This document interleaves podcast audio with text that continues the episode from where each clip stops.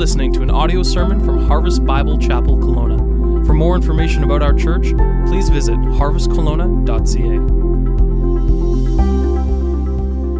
turning your Bibles to 1 John 5, and our ushers are coming forward, uh, or will be in a moment with Bibles. If you don't have a Bible, please raise your hand. Please take one of those Bibles. If you don't have a Bible at home, please take that Bible home with you. That would be our gift for you. Uh, we believe God's Word is powerful and mighty, and, uh, and there's something about just hearing the Word of God proclaimed to you, but there's something important about seeing the Word of God with your own eyes, seeing it in print. And so that's why I encourage you to turn to 1 John 5. We've been working through this, this letter, these um, hundred and, and just uh, hundred and some verses here in the book of First John, and we're getting near to the end.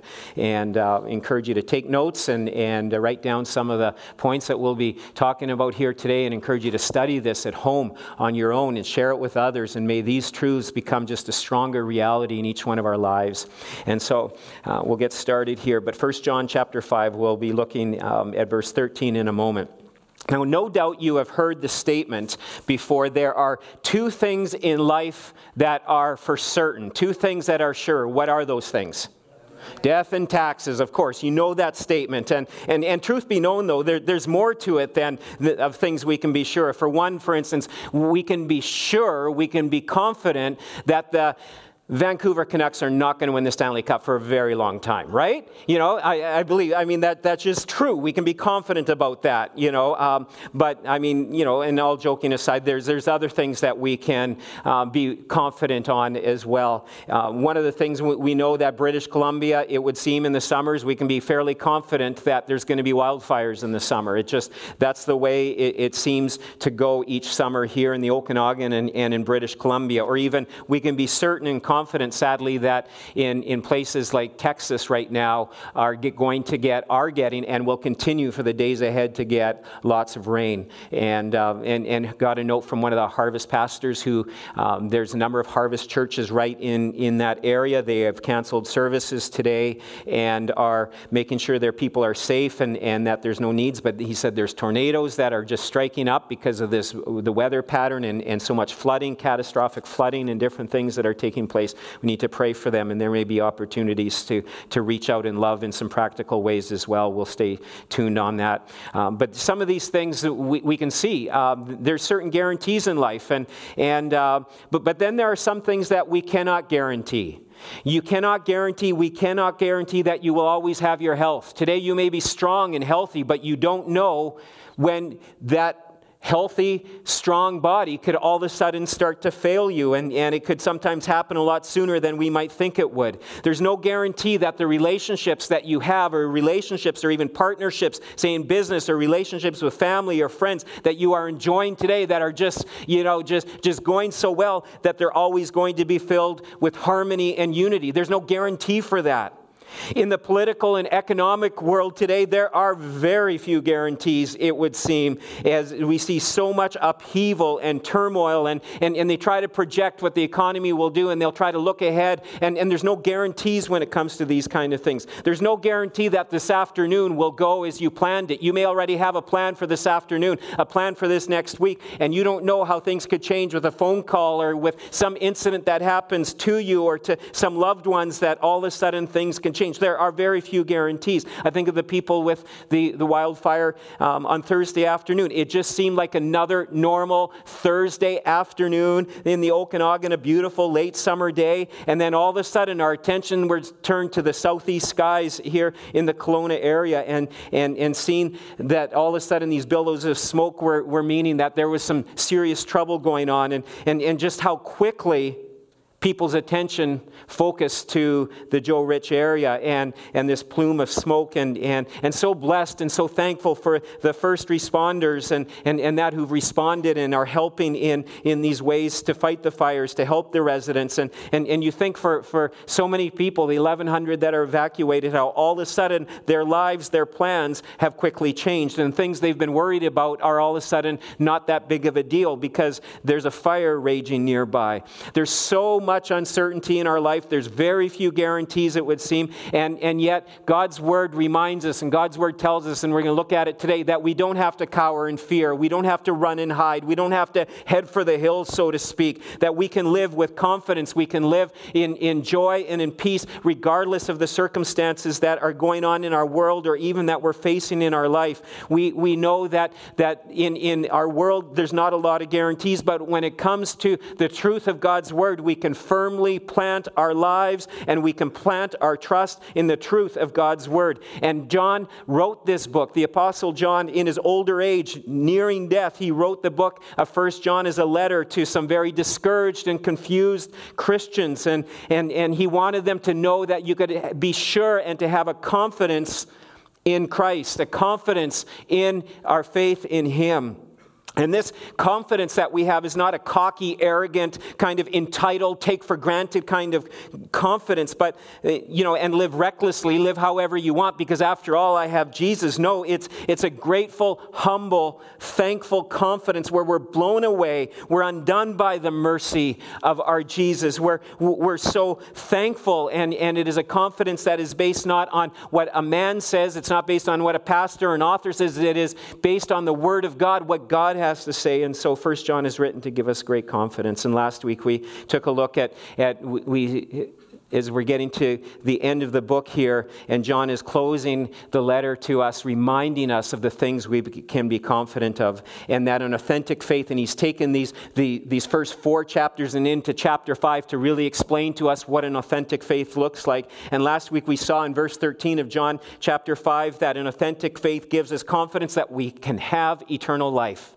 That if we are in Christ, we have eternal life. That the moment that we receive Christ as our Savior and our Lord, we turn away from our sin and we turn towards God in humility and confess and turn from our sins and we embrace Christ as the one and only Savior, the propitiation for our sins. We, we believe and we receive the work that He did on the cross in dying for our sins and not only for our sins, but for the sins of the world. And we take and we receive that and we believe that by faith Christ comes into our life by the Holy Spirit, and a work of transformation begins. And the Holy Spirit works at transforming us from the inside out with new passions, new desires, with a new hunger, with a new family, with an opportunity for us to, to be confident as we grow in our faith and grow in all that it means to be a follower of Christ.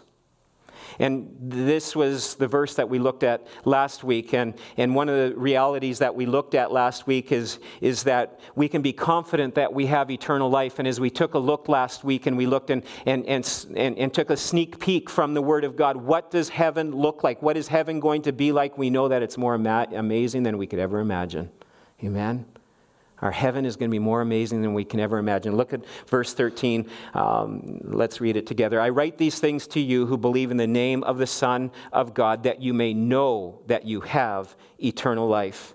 Our God wants us to know with great confidence that heaven is a reality, and we can experience this as followers of Christ. But here's something else we can be sure of. And this is, gives us great confidence and, and it gives us a, a, a great peace and a great understanding here. And the second thing is, is that we can be confident that our prayers are not only heard, but they will be answered. That God hears our prayers and he answers our prayer. Look at in verse 14 of John 5, 1 John 5. It says, And this is the confidence that we have toward him, that if we ask anything according to his will, he hears us. And if we know that he hears us in whatever we ask, we know that we will have the request that he that we have asked of him. Now, in verses 14 and 15, these, these refer to some personal requests and petitions, things that are on our heart, things, desires that we would love to see God do in our lives and in our situations or in, in, in those uh, in our church or in, in family and loved ones. And, and so we can bring our petitions to God in prayer. And I believe that so many of God's children, uh, when it comes to prayer, however, we struggle in this area. We don't know what to pray, or, or, or we don't know what to say, or we hear other people pray and, and it sounds like they can kind of say it so well and they kind of have the right lingo sort of thing. And, and, and sometimes you might be wondering, are my prayers even making a difference? Are my prayers actually even getting through to God? Because it seems that I, I pray, but there's no answers, or, or, or, or, or it's not happening in the way that I'm asking God. Or believe you me, the devil will use any sort of insecurity, any sort of doubt, any sort of distraction to keep God's children from praying.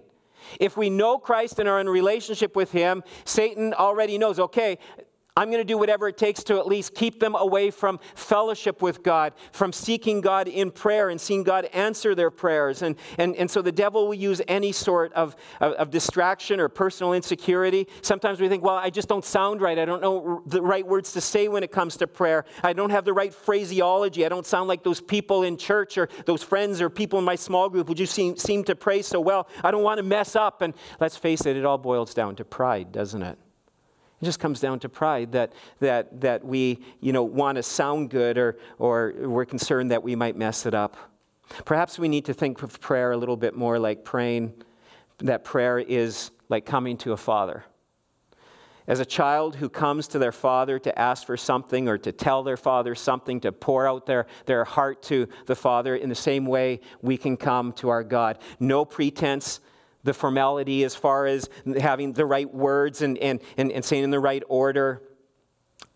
It's not necessary. We are coming to our Heavenly Father. You see, when my kids come to me when they are younger, even now, I don't expect them to come up to me, you know, if they want to tell me something or they want to ask for something. They don't come up to me and say, Meldon Harold Lutzer, can we, you know, you know, you know, and then I stop and say, sorry, um, it's to you, Pastor Meldon Harold Lutzer. Come on, say it right. You know, like, no, I don't treat my kids like my kids can come to me at any time and they can talk to me. Now, sometimes I'm not like God, obviously. Sometimes I'm distracted. Sometimes they'll tell me something and I don't hear. I'm thinking something else. Not the way with God. God is not too busy to hear from his child, and he wants us, he begs us, he desires for us to come to him and to, to, to share our heart, but an opportunity for us to hear from him as well. And so there's no right lingo. And, and yes, there is a place for adoration and, and, and seeing and understanding the majesty and the holiness of God. And, and so we approach Him in, in reverence in that way, but it's not with certain words that have to be just right. He is our Abba Father, He is our daddy, and we can come to Him at all times, at any times. Prayer isn't to impress God because He's not impressed by our heart. He knows our heart. He's not impressed by our words because He knows our heart. And our prayers aren't to just be v- words that we use to impress others. Prayer is a way that we bring our requests, our petitions, as well as our praise and our thanksgiving, thanksgiving to God and our worship. And we ought to know that God wants us, should give it, wants us to talk to Him in prayer, should give us great confidence to, to boldly approach the throne with confidence when it comes to our prayer. And, and look at in verse 15, and it says, And if we know that He hears us in whatever we ask, we know that we have the requests that we have asked of Him. Wow! So if He's hearing me, He is going to answer, He's going to give me whatever I ask of Him. Wow, that's quite something. That's amazing. Now, we got to pay attention here because we have to look at scripture in context because you can just take that verse, and that verse has been used and, and, and, and is used today by Christian pastors or teachers or, or, or, fellow believers who, who love to camp out on verse 15, and, and especially those part of the health and the wealth and the faith movement where, where it's just like anything. Anything I want to ask for God, I can just demand it because that's God desires to answer my prayers. Look at this. It even says it here, you know, that, that, that He will answer, that whatever we ask, we know that He we will have the requests. So, whatever we ask, we'll have the request. And it's so easy to, to take that verse in that way. That we think for some reason that God is somehow obligated to give us exactly what we're asking for. After all, it says we know that we have the request that we've asked of Him.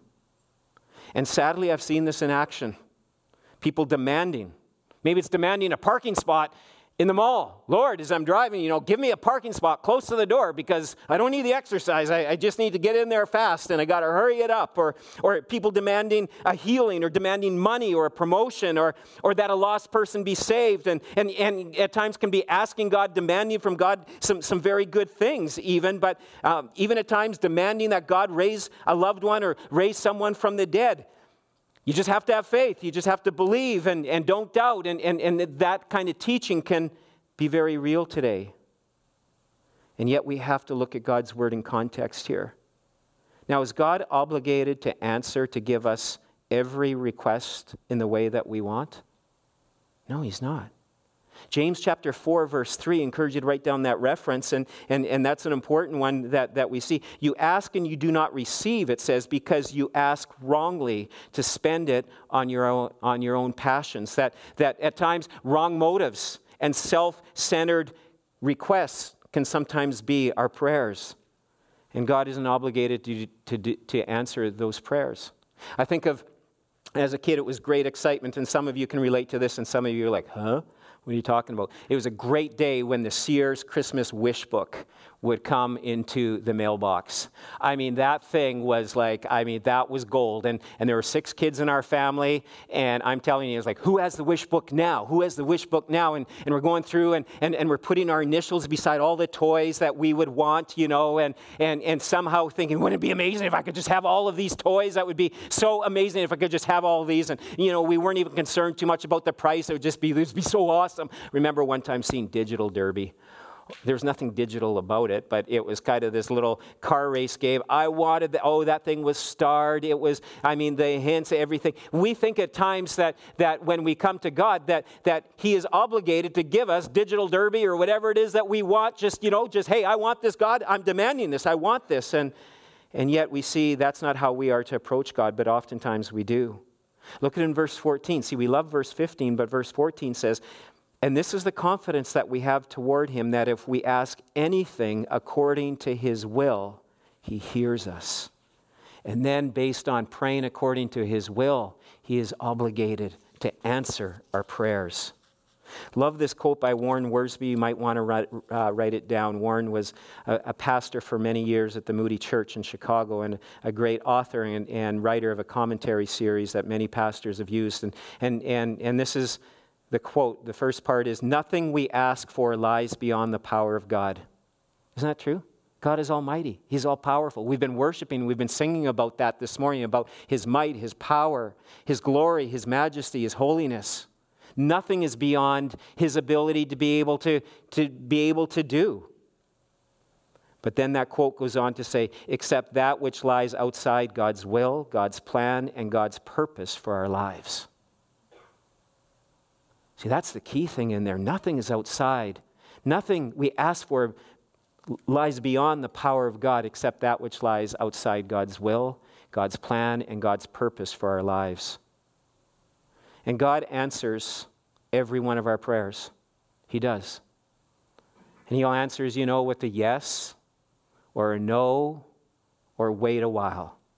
And you know what? Even this past week, as I was looking at this message and I was thinking of the way that over the years have, have seen God's faithfulness, even in the midst of oftentimes my lack of faith, my unfaithfulness in, in my own life, in my relationship with God. And I see how He's answered our prayers. And you know what? Some of the most profound and the best answers to prayer that I've received over the years, over a lot of the big areas in my life, is when God has said no. When He has not answered the things that I've asked for. And he has given me a profound no to that. And you know why he said no? Is because he knew that wouldn't be right or he had something better in mind. And then you look back a few years later and you just see, wow, I'm so glad, God, you didn't answer that prayer. I'm so glad that you have something so far better. I had such tunnel vision. I didn't see what you were doing. And now I get to see in a, in a smaller way or in a larger way, still not in the ultimate way. We'll see that all one day when, when we're in heaven and, and everything will, will make sense that has happened. And we see God's hand in our lives, His faithfulness. And some of the best answers to prayer is when God has said no. And some of those answers have come, some of those best answers, and when he says, wait a while, wait a while. And his plan is right. You know, God's timing, God's timing in all situations. When we were heading into church planting and we were looking at launching uh, three years ago, as we're coming up to three years this October from launch date, there was, there was a truth that we just held firmly to that God is never, uh, that God is very rarely early, He's never late, but He's always on time. His plan, His will, His purpose for our lives, even though we get impatient and we want things now, but God's plan is good for our lives. And prayer is discovering and knowing what God's will is. It's not just coming with God, it's also in the discovery mode. You know how when you, you come into an area and you're looking for free Wi Fi, you know, you go to McDonald's or whatever, you go on your, your device, on your phone, and it kind of goes into this discovery mode and it's looking for, for the free Wi Fi for you to be able to connect. And you wonder, can I connect to this? You know, in, in many ways, that when we pray and when we're seeking God, we're, we should be in the discovery mode. It's not coming in and saying, okay, God, here's what it is. God, what do you want from me? What is your good and your perfect plan for my life? I don't want to mess it up. Oh God, I want to go along with what you have. And the ultimate prayer and the ultimate example of this, of someone who was praying according to the will of God, was Jesus in the garden, facing incredible anguish and abuse and, and, and, and ultimately being crucified on the cross and the rejection of God. And as he was in the garden, he's pouring out his heart. And he says, If there's any other way I can get through this, I'm open. I would love to be able to not have to go through the cross if there's some way else that you can redeem mankind. But in the end, he says, But God, your will be done.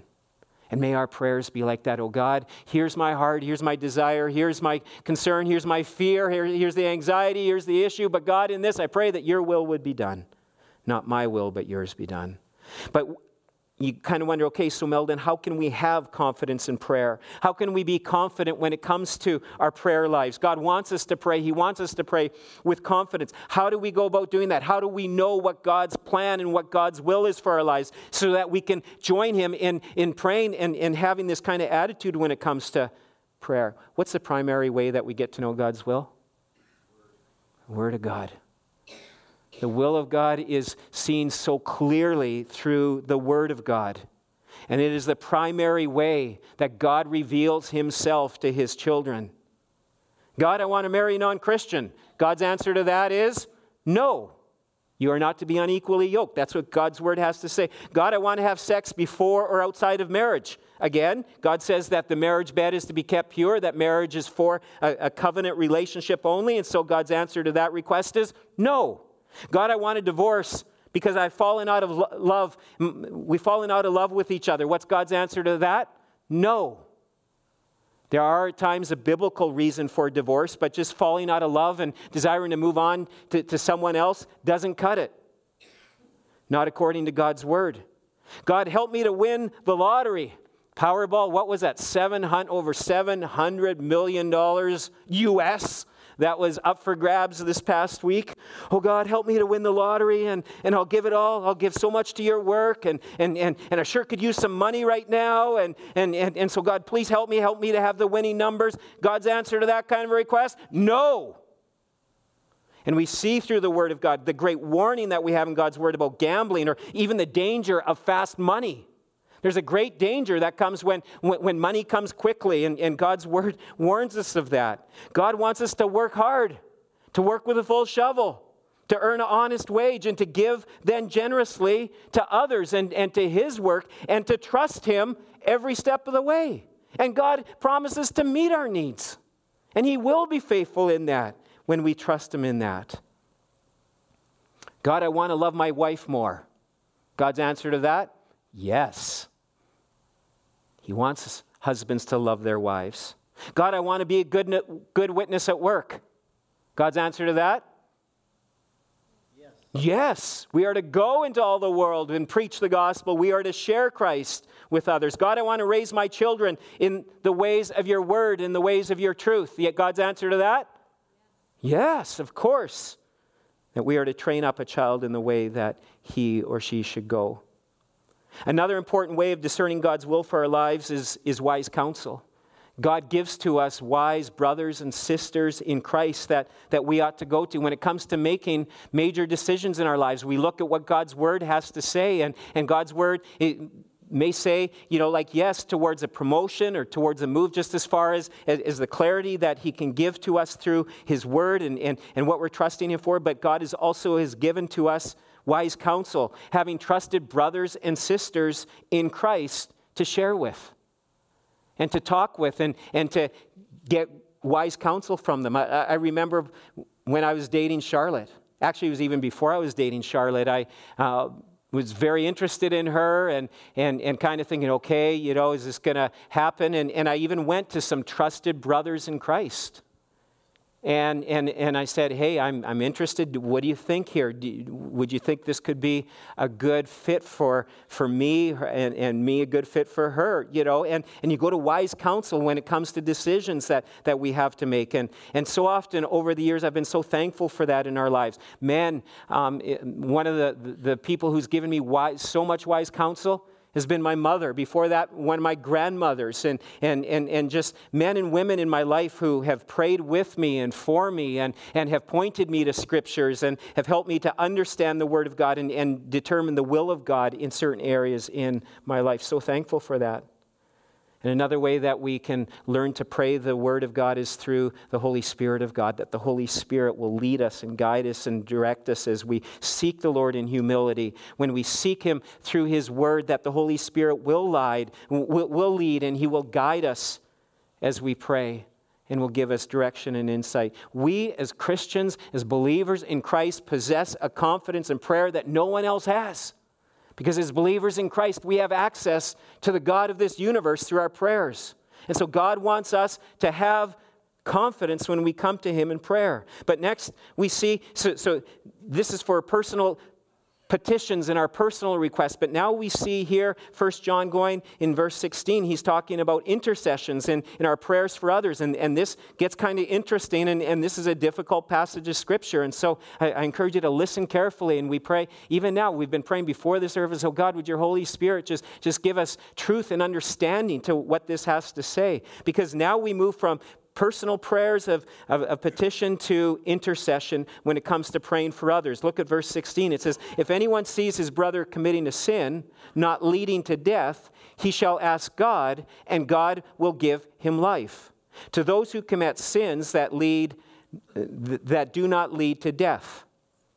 As I said, this is a difficult passage to interpret. And, and in verse 16, uh, it says here, we see a fellow Christian this is a brother. This is talking about a, a, a, fellow believer in Christ who is sinning, and that we have seen it. Notice it says that if anyone sees his brother, it's not a rumor, it's not I've heard this, you know, or I think this, or I'm going on a hunch. This is not an opportunity for gossip. We are to go to God with that request. We are to pray when we see someone, a brother or a sister in Christ, who is involved in an area of sin. And it's praying that God would work in their life, would bring conviction upon them, and that they would repent of their sin.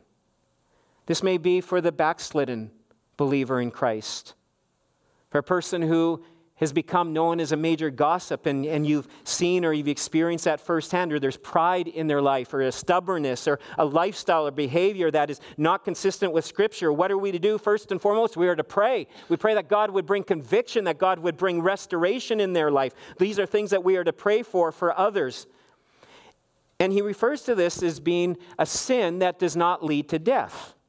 You say, well, what does he mean by that? Well, we'll get to that in a moment. But there's sins of thought, of word, of deeds, of action, sins of omission, things that we should be doing but we're not doing, or sins of commission, sins that we are committing outrightly before God. And, and in some ways, I like the way one pastor described this this is the garden variety of sin, and we all stumble in different ways. These are all the struggles that, that, that we have, but they're struggles, they are areas of sin that, as First John says here, doesn't lead to death. So, what are we to do for a struggling brother or sister that we see who's involved in sin, who's committing sin, who is backslidden? We are to pray. We pray in humility. Pray for God to be at work in their life, that they would repent and they would turn their hearts back to God and stop doing what they're doing. But it's with that humility, knowing that we all stumble in many ways. And that there will be times, no doubt, that other believers will need to be praying for us as well. So let's continue. Part ways through verse 16, 16, it says, There is a sin that leads to death. I do not say that one should pray for that. All wrongdoing is sin, but there is sin that does not lead to death. So he's saying there's sin that leads to death, but there's also sin that leads to death.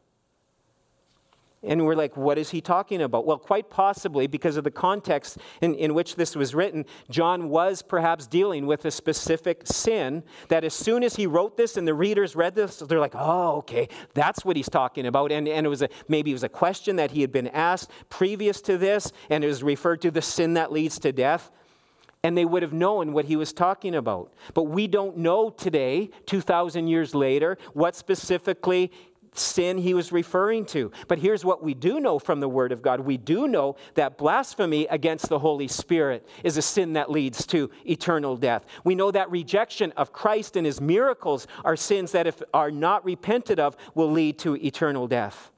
But many believe that John was not talking about those kind of sins here.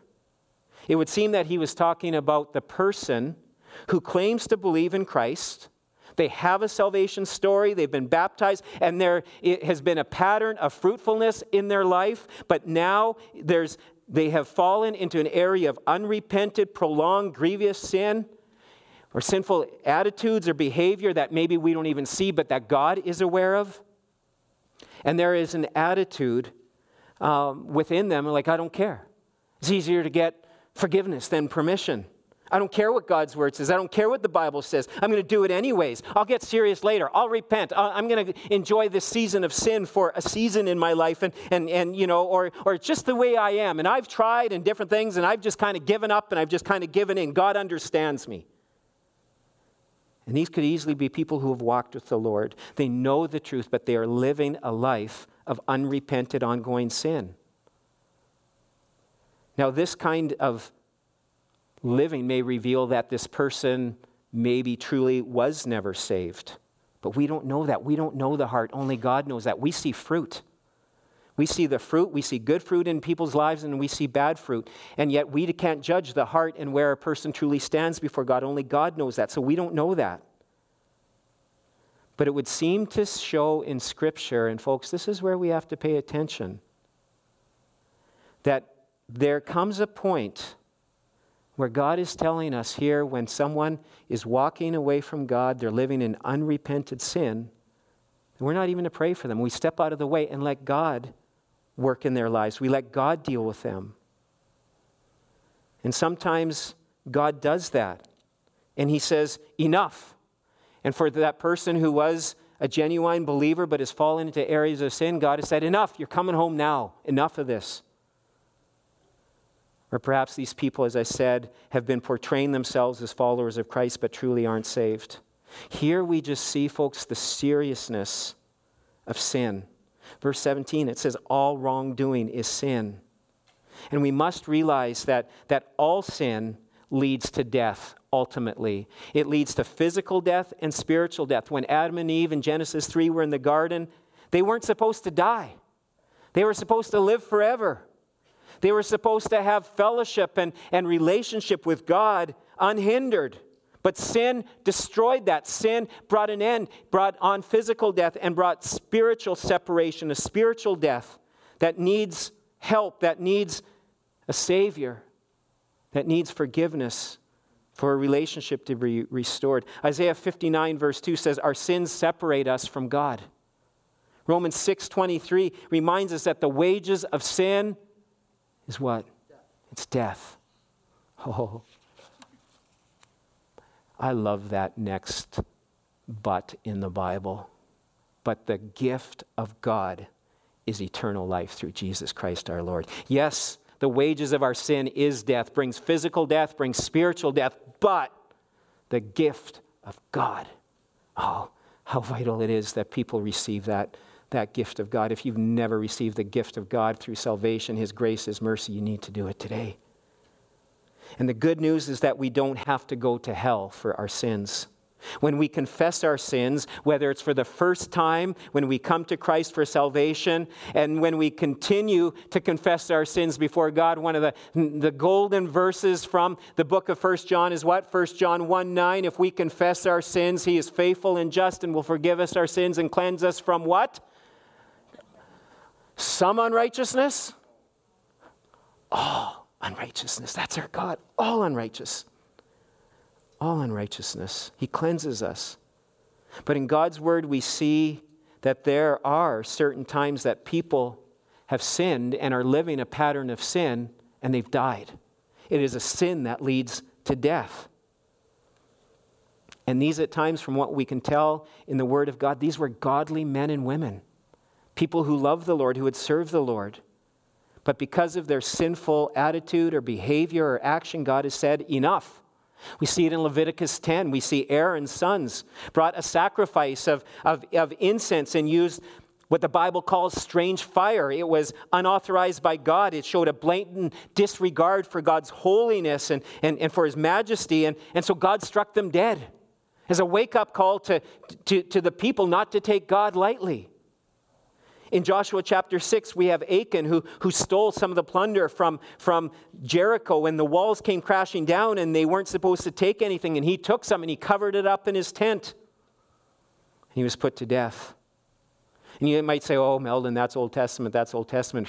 We live in the New Testament time. We're in the new covenant. We're forgiven for that. Acts chapter 5, the early church. We see Ananias and Sapphira selling some land, and then they lied. And it says, not only to man, but to the Holy Spirit. They gave some of the money, but they kept some for themselves, but they presented it to the, to the apostles as here's all the money. It was just a little, you know, just to make them look a little bit better. And God, even in the New Testament, in the New Covenant, reminds us of the seriousness of sin. And they both individually, at different times in the same day, were struck down and died. 1 Corinthians 11, it says, and tells us about the seriousness of the Lord's Supper when we take communion. It says that Christians were abusing the communion table. They were making light of it, making kind of like e- either mockery or turning it into a meal. And, and, and, and Paul goes on to say, For this reason, many of you are weak and sick, and some of you have fallen asleep, meaning some of you have died. Not like, he's not just talking about what some of you might be doing right now. You're sleeping in church.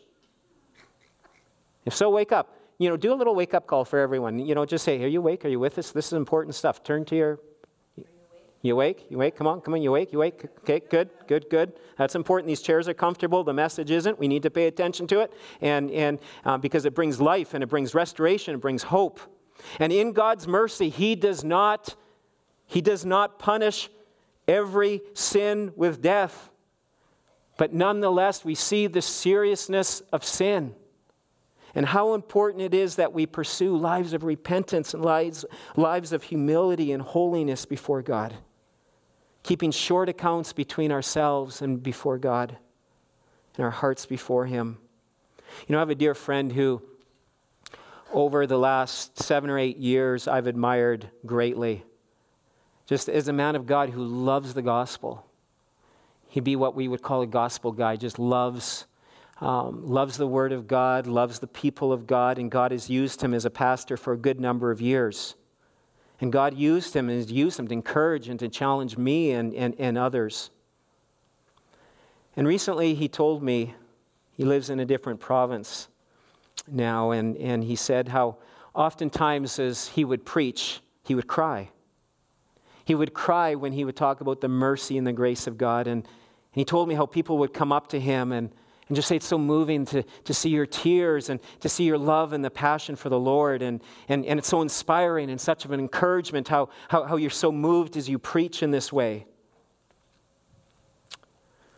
In January of this year, this dear friend called me to tell me and some other trusted friends of his that he had been, for a good number of years, a slave to a very terrible addiction. An addiction that was destroying his life. And so, just previous to all of this, he had left the ministry, citing various reasons, blaming others for his departure, and just needing a break from ministry. Meanwhile, struggling with this area of sin, with this terrible addiction. And finally, in January of this year, his life came to a crashing halt, and he was found out, and he could no longer hide. And he repented before God and before man in a way that he had never repented before. This time he was serious. It wasn't, oh God, I'm sorry. Whoops, I did it again. This was it. He was on the floor. God brought him low so he could raise him up. There's been a great support team around the, this man and his family, and it's beautiful to see the restoration taking place. But I told you that story about how he would cry oftentimes when he was preaching. And when he called me early in this new year, he said people saw that as such a strength and something that they, they really appreciated how I would cry. He said, Milden, the reason why I was crying when I was preaching, he says, I know I was preaching the Word of God.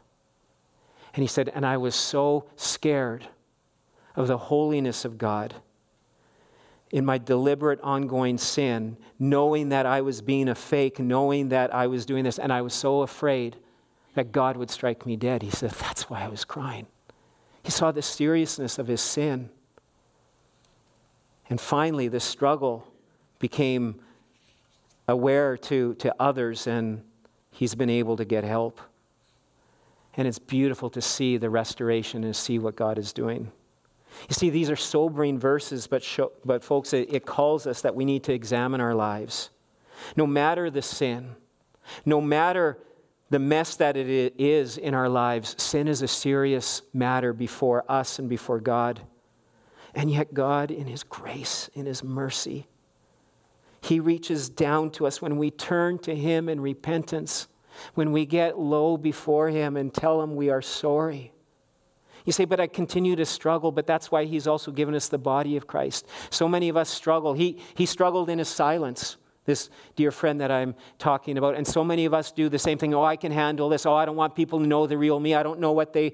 No, folks, that, that's not going to going to solve it. He's given us the Word of God, He's given us the Spirit of God, but He's also given us the body of Christ, brothers and sisters to walk with us. That's why we do church. That's why we just don't, you know, uh, have church online and, and just, you know, everyone logs in. No, we need relationship. That's why we just don't have Sunday morning. That's why we have small groups. Folks, that's why we get out of the aisles. And, and, and this fall, again, we, we want you to get out of the aisles. I'm not going to get you to do it now, and, and, and, uh, but in a more figurative way, we want you to get out of the Sunday morning aisles and we want you to get into a midweek circle to get in with a group of people that you can walk with, who can walk with you. You say, I don't need anyone, but they need you. And it's arrogant to think that you don't need anyone because we all do. We can have the blind spots and we can have, we need one another to walk with us in, in accountability, not, not youth group for adults. We're looking for, for life change groups and, and, and, and group life where we can grow in, in God's word and, and challenge. And, and those opportunities will be uh, forthcoming to you this fall and encourage you to take advantage of this. And so we have this struggle in sin, and, and, and yet we can have this confidence that our prayers are heard and answered, that when we come low before the Lord, He forgives us when we repent before Him. But thirdly, we want to end on an amazing note here. We want to end this, this message today that we can have confidence. An authentic faith gives us confidence that we can experience victory over sin. Victory over sin is possible. Look what it says We know that everyone who is born of God does not keep on sinning, but he who, but he who was born of God protects him, and the evil one does not touch him. Verse 19, we know that we are from God, and the whole world lies in the power of the evil one. Here we see in verse 18 John, John reiterating what we've already covered in, in the book of John in this series. And, and he's telling us, he's reminding us that the person who is born of God does not continue to keep on sinning. And, and, and what he means by this, you say, but, but I continue to sin in different ways. What he's talking about is a lifestyle of willful, habitual practice of sin. We're done with sin. We're going to continue to stumble. We'll continue to fall in different areas. And, and, and we confess that and we make that right before God. But, but he he's talking here that, that about the battle that's raging between the old man, between our old nature, our own sinful, selfish, selfish nature, and the new man, the one that's been given to us through the blood of Christ and, and the Holy Spirit that is within us. And there's this battle that is raging between our, our old life and our desires and our passions and, and the new life that we have in Christ. And, and there's this war going on. And we know that Satan, is, as it even says here, that, that, that the whole world lies in the power of the evil one. The devil is out to destroy the world. He's out to destroy believers. He, he's, but he's on a leash. He's on a leash. And it's only, he can only go as far as God allows. And the good news, as it says in verse 18, it says, The one born of God protects us. Jesus, who's born of God? It's Jesus. Jesus protects us. That in our battle and in our struggle, we are held firm by the grip of God through Christ when we submit to His will, when we submit to His word, when we're living in humility. That's why we put on, Paul tells us in Ephesians 6, put on the whole armor of God. That's why we walk in relationships with others where we're known and we're known by others, and, and, and to walk with one another in that way to, to help see the victory over sin and, and over our struggles and over our fears become a reality in our lives, not just something we hope for. This is the truth of the Word of God. We know that everyone who's been born of God does not keep on sinning. We want to make war on our sin. We don't want to be comfortable with it. We just don't want to have this little private area in our lives. But he was born of God. We're protected by Christ. What power. What good news. We're not in this on our own, but he protects us. Let's bow together in prayer. Before we pray, I just want to encourage you to even look over your life, even right now. And, and dear folks, I, I would, my greatest desire here is for us to walk out of here united in the fact that we can be confident that we have eternal life. And that comes by trusting in Jesus as your Lord and as your Savior. And, and if you have done that in your life, you have made Jesus that Lord and Savior. It is the desire and it is the progression that you can even know and realize yeah, there's stumble and yes, there's difficulties, but your desire is one of continuing to repent and continue to follow Him, we can be confident that we have eternal life. Confident that no matter what happens to us here on this earth, that we will one day be in heaven and it's more glorious than we can ever imagine. But also, too, that we can have confidence that as we pray, God is listening. God listens to our prayers. Part of praying God's will is praying with, with clean hands and a pure heart, praying with hearts of repentance. And, and, and when we pray, He listens, He hears, and He's answering. And oh, may we pray according to the Word of God. When we pray in Jesus' name, amen, that's a wonderful way to pray, folks. That's a wonderful way to, to close any prayer that you pray in Jesus' name because what we are saying in that is, I pray this in the nature that is consistent with Jesus, in the will that is consistent with Jesus. You might say, oh, I sometimes don't know what that will and what his nature is in that. And as we say that, though, in humility, we say, Oh God, would you answer every part of this prayer that is in that nature and is in the will of Jesus, and whatever it isn't, would you disregard it? We have confidence in prayer. We have confidence that our prayers will be answered, that those who are struggling in areas of sin, as we pray, God would do a work in their lives, that they would come in repentance back to Him, and that we can also experience victory over sin. Thank you, God for the eternal life that you offer us through Jesus Christ. Thank you for answered prayer. And I pray that even, even now, this prayer that I'm praying in the name of Jesus would be answered, that we would walk out of here today in great confidence, with a blessed assurance, knowing that Jesus is mine. And no matter what happens in the course of this week, none of us know. That we would know that I am His and He is mine and that we would stay far away from the enemy, that we would live in submission to your word. We wouldn't go walking around in areas of sin where we, areas of whether it's in our mind or even in literal places here in the city or on the internet or different things that will cause us to stumble, to fall into old patterns, into old lifestyles. Oh God, I pray that we would run to you, to your word, to your people in authentic ways, and allow your word to change and to transform our lives. Would we see prayers answered, bold prayers that we would pray in the name of Jesus? To see the lost saved, to see the prodigals return home, the backslidden be rerouted back to your arms. They would be on their knees and just worshiping and praising you for the restoration that you bring for those needs in our life, whether it be health issues or family, relational things. Oh God, would we be humble before you and believe you for great and mighty things? And would we experience victory? Victory here on this earth over sin.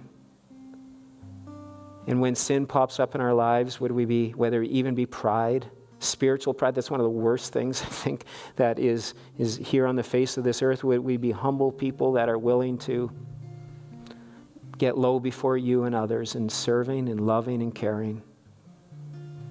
And that we would experience a great victory in our lives over sin. And we would stay humble and low before you. Lord, we just thank you for this truth. Would you work in our hearts today? Would we repent of those areas that need to be repented of and plead for your mercy and for your strength and for your will to be done in all areas of our lives? We pray this in Jesus' mighty and holy and matchless name. Amen. Let's stand together as we sing this song of confidence, of victory, of joy, of what we have in an authentic faith.